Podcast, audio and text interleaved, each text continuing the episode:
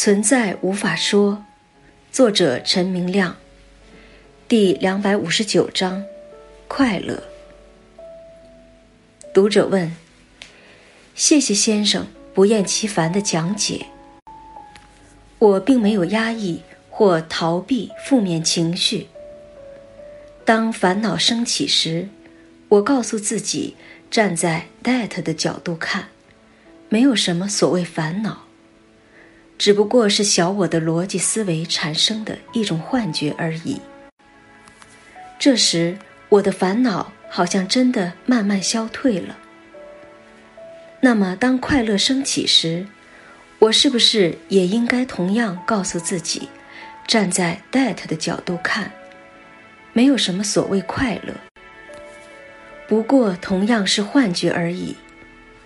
我本来是想时时提醒自己。要站在 that 的角度看待一切情绪，可发现这样做会让我失去对眼前快乐的激情，有点索然无味的感觉。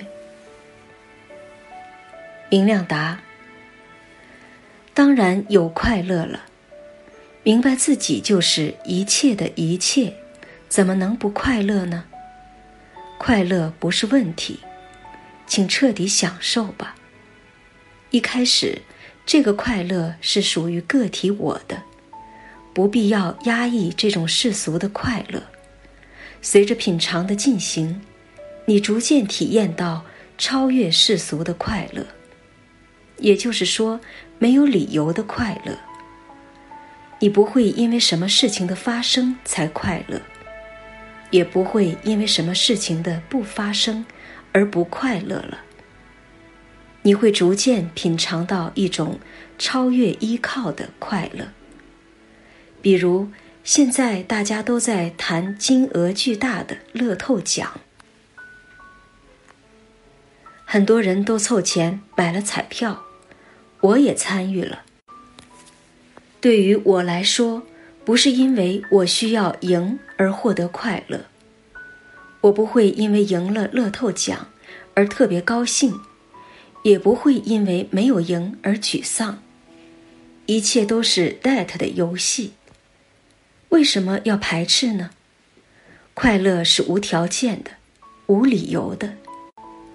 快乐就是 that 的同义词，that 就是终极的安心、安逸、快乐。快乐就是因为你每时每刻都感觉到圆满。你看破了表面的不圆满，其实一切不圆满或不顺利，都是由圆满伪装出来的。因此，不圆满也是圆满，不愉快也是愉快圆满。你看到每一点、每一刻都是奇迹，都是可爱，都是大圆满。快乐好像是一种微微震动的能量场，围绕着你不分离。当你发现你就是整体无二的 that 后，就和快乐能量场融合了，会感觉到你不需要获得特别的快乐，因为你作为一切的一切，本身就是快乐。快乐不是一种需要获得的东西，快乐就是你自己。记得我以前写过《无设想的生活》这篇文章吗？当你对于一切都没有了设想，随着 that 的总能量无阻力的漂流下去，怎么能不快乐呢？甚至。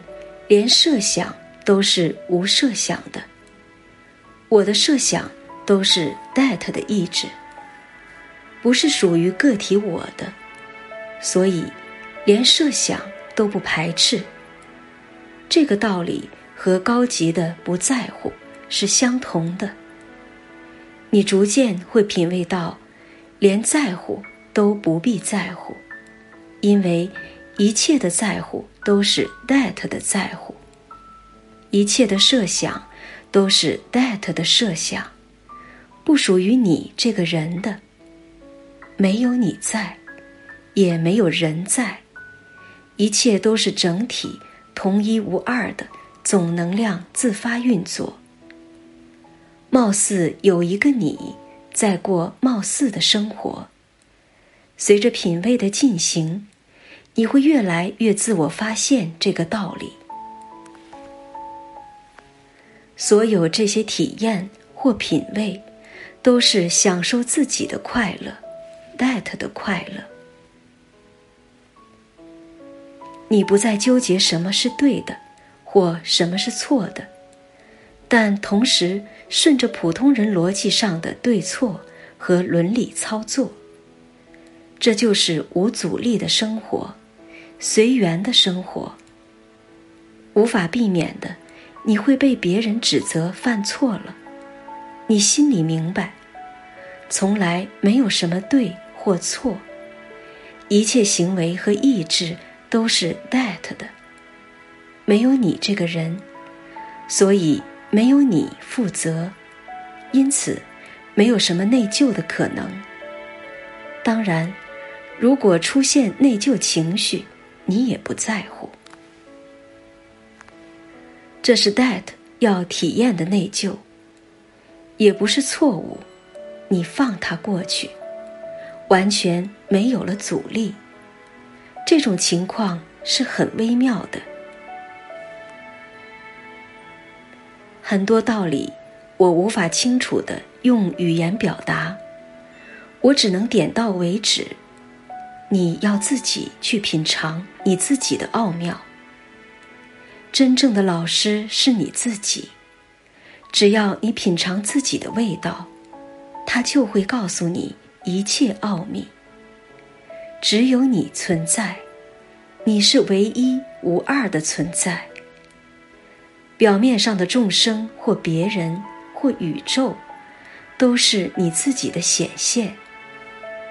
你是独一无二的存在，但是你不孤独。这就是快乐。读者问：“每天都在看您的文章，您说的都太好了。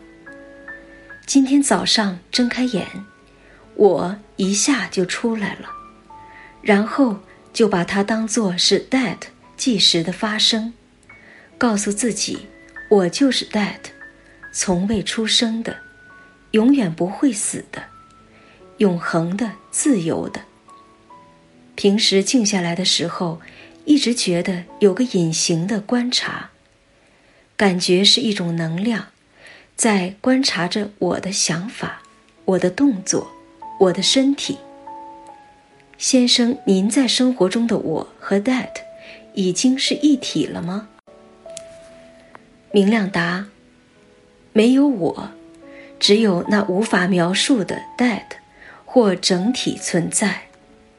所以你问的问题，我和 that 已经一体了吗？这个问题的基础都不成立。既然没有我或你，就没有什么已经一体的概念了。当然，有时我也会在语言上方便地说融为一体，这仅仅是为了交流方便而已，并非当真的认为。有一个我存在，需要和 that 融为一体。从来没有那个和 that 分离的我存在，因此已经一体或融为一体这样的假设都不成立。但不妨碍我们在交流上这么说。就像地藏菩萨说的：“地狱不空，誓不成佛。”说的就是把一切隐性误解都看破后，才能成佛。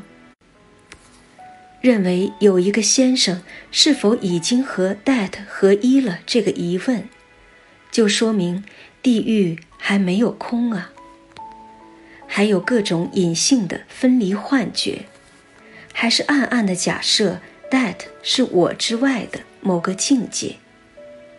不，that。就是你自己，那个分离的我是幻想出来的。在日常生活中，质疑思想上飘过的各种习以为常的假设，它们都是幻觉假设。这并不是说要你停止思想了，而是质疑思想的解释，但让思想运行，甚至在生活中按照思想的解释操作运行，都无所谓。只有不把思想上的解释或假设当真了。读者问：“我对中文的语言表达方式比较敏感，如果看到有语病或夸大其词的，都会觉得很难受。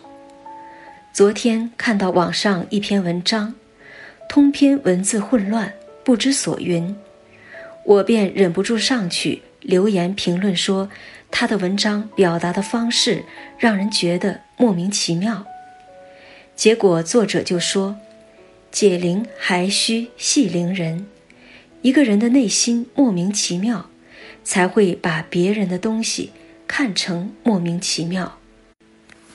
一个人自己不堪，才会把别人看成不堪。”我看后很不服气，又把其文章中的几段。